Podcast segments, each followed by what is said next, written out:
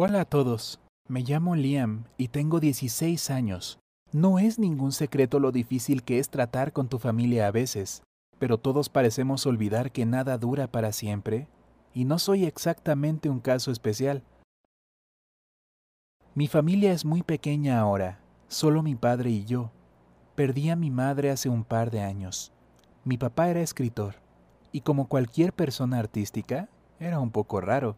Mucha gente decía que era agresivamente anticuado. Nunca aceptó ninguna tecnología moderna como teléfonos, computadoras, internet, y no tenía la menor idea de cómo usarlos. Hasta escribía sus historias en una máquina de escribir. Cuando mi madre estaba viva, lograba mantener la rareza de mi padre bajo control. Ella amaba mucho a mi padre, y no podía entender por qué.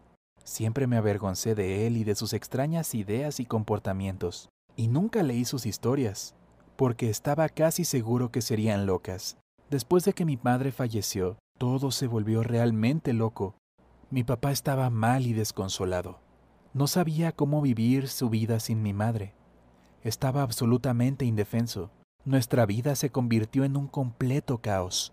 Cuando llegaba a casa de la escuela, siempre encontraba platos sucios o rotos en el suelo, pilas de basura y el refrigerador o el grifo abiertos. No solo era molesto limpiar esas cosas, se estaba volviendo realmente peligroso. Hablé con mi papá un millón de veces, diciéndole que tenía que encontrar un trabajo normal y estar con gente normal, y además teníamos que comer. Pero él siempre decía, he escrito una historia increíble. Esta vez lo lograremos. Tienes mi palabra. Pero nunca sucedió.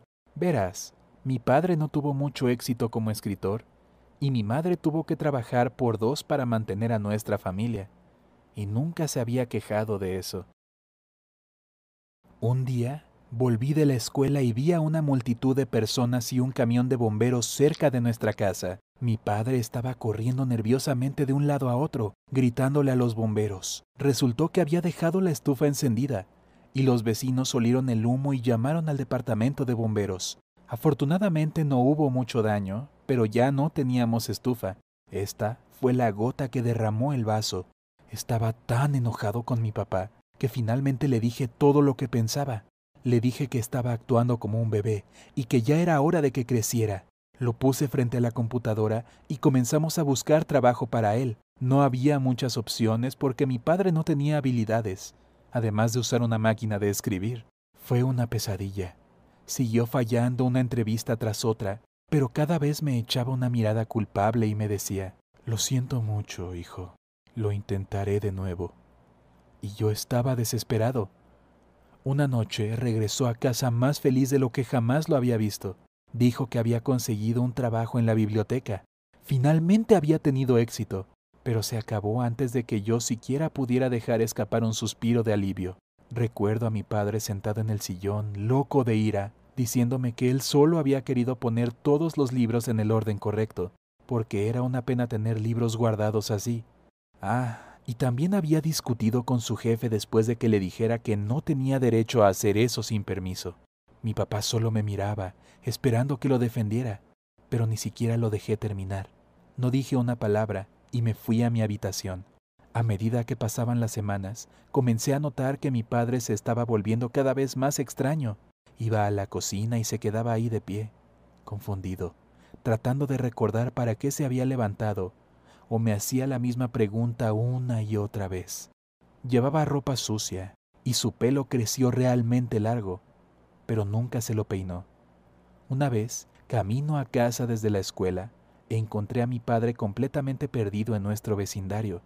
Estaba temblando, y cuando me acerqué a él, se asustó, como si no me reconociera y me preguntó, ¿dónde está Haley? ¿Dónde está mi esposa? Ese fue el momento en el que me di cuenta de que algo malo ocurría con él. Me preocupé mucho. Traté de hacerlo ir al médico, pero se negó totalmente a ir a menos que estuviera en su lecho de muerte. Como no había nadie que pudiera ayudarnos, tuve que llamar a mi tía, la hermana de mi padre. No se entendían bien ya que ella nunca había apreciado a mi papá, pero esa era mi única opción. Cuando llegó a nuestra casa, se sorprendió al encontrar a su hermano en el estado en el que se encontraba. Lo empujó dentro de su automóvil y fuimos a la clínica de inmediato. Mi padre hizo algunas pruebas y el médico no tardó mucho en darnos la trágica noticia. Estaba en la etapa temprana de la enfermedad de Alzheimer. Me quedé en el suelo. Mi tía se echó a llorar y mi pobre padre estaba ahí sentado, sonriendo. Apenas podía entender lo que estaba pasando. Después de esto, pasamos por momentos realmente difíciles. Mi padre empeoraba cada día. Se había vuelto completamente dependiente de mi tía y de mí. Tuvo ataques de pánico. Olvidaba dónde estaba su habitación. Un día le traje su café de la mañana y me preguntó, ¿Quién eres, chico? Sentí que mis ojos se llenaban de lágrimas. Ese fue el día que perdí a mi padre. Nunca más me reconoció. Su memoria seguía desapareciendo. Siempre me preguntaba, ¿dónde está Haley? ¿Y dónde está mi pequeño Liam? Un domingo me desperté en mi cama porque escuché un horrible estruendo y luego oí a mi tía gritando. Corrí al pasillo y vi a mi padre tendido en el suelo. Se cayó de las escaleras y se rompió una pierna. A partir de ese momento, mi tía insistió en que lo mantuvieran en el hospital, no en casa. Pero yo conocía a mi padre. Los hospitales eran su pesadilla, y yo no quería que sufriera aún más. Me quedaba junto a su cama todos los días después de la escuela. Él no hablaba mucho porque pensaba que yo era un extraño. Parecía que nada podía traerlo de vuelta a sus sentidos. Pero se me ocurrió una idea. Tomé uno de sus libros de la estantería y comencé a leerlo en voz alta. Nunca lo había leído antes y... fue tan increíble.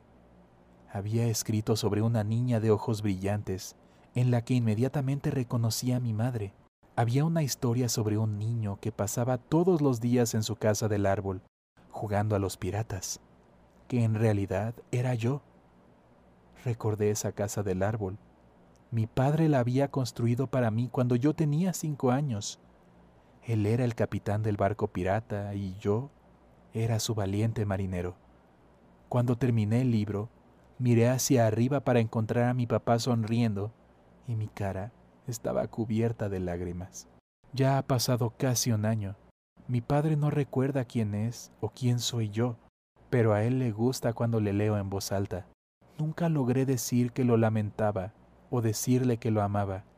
Nunca vio mi apoyo y nunca sabrá que leí todos sus libros y que los publiqué en Internet. Se lo dije, por supuesto, pero él no entendió una palabra. Es un poco difícil darse cuenta de que perdí el tiempo que tenía cuando mi padre podía escucharme y saber que nunca más me reconocerá. Esta es una historia muy dolorosa y no se la desearía a nadie. Pero si tienes una similar, no dudes en compartirla en los comentarios. También te agradecería dejar un consejo sobre cómo superar esto.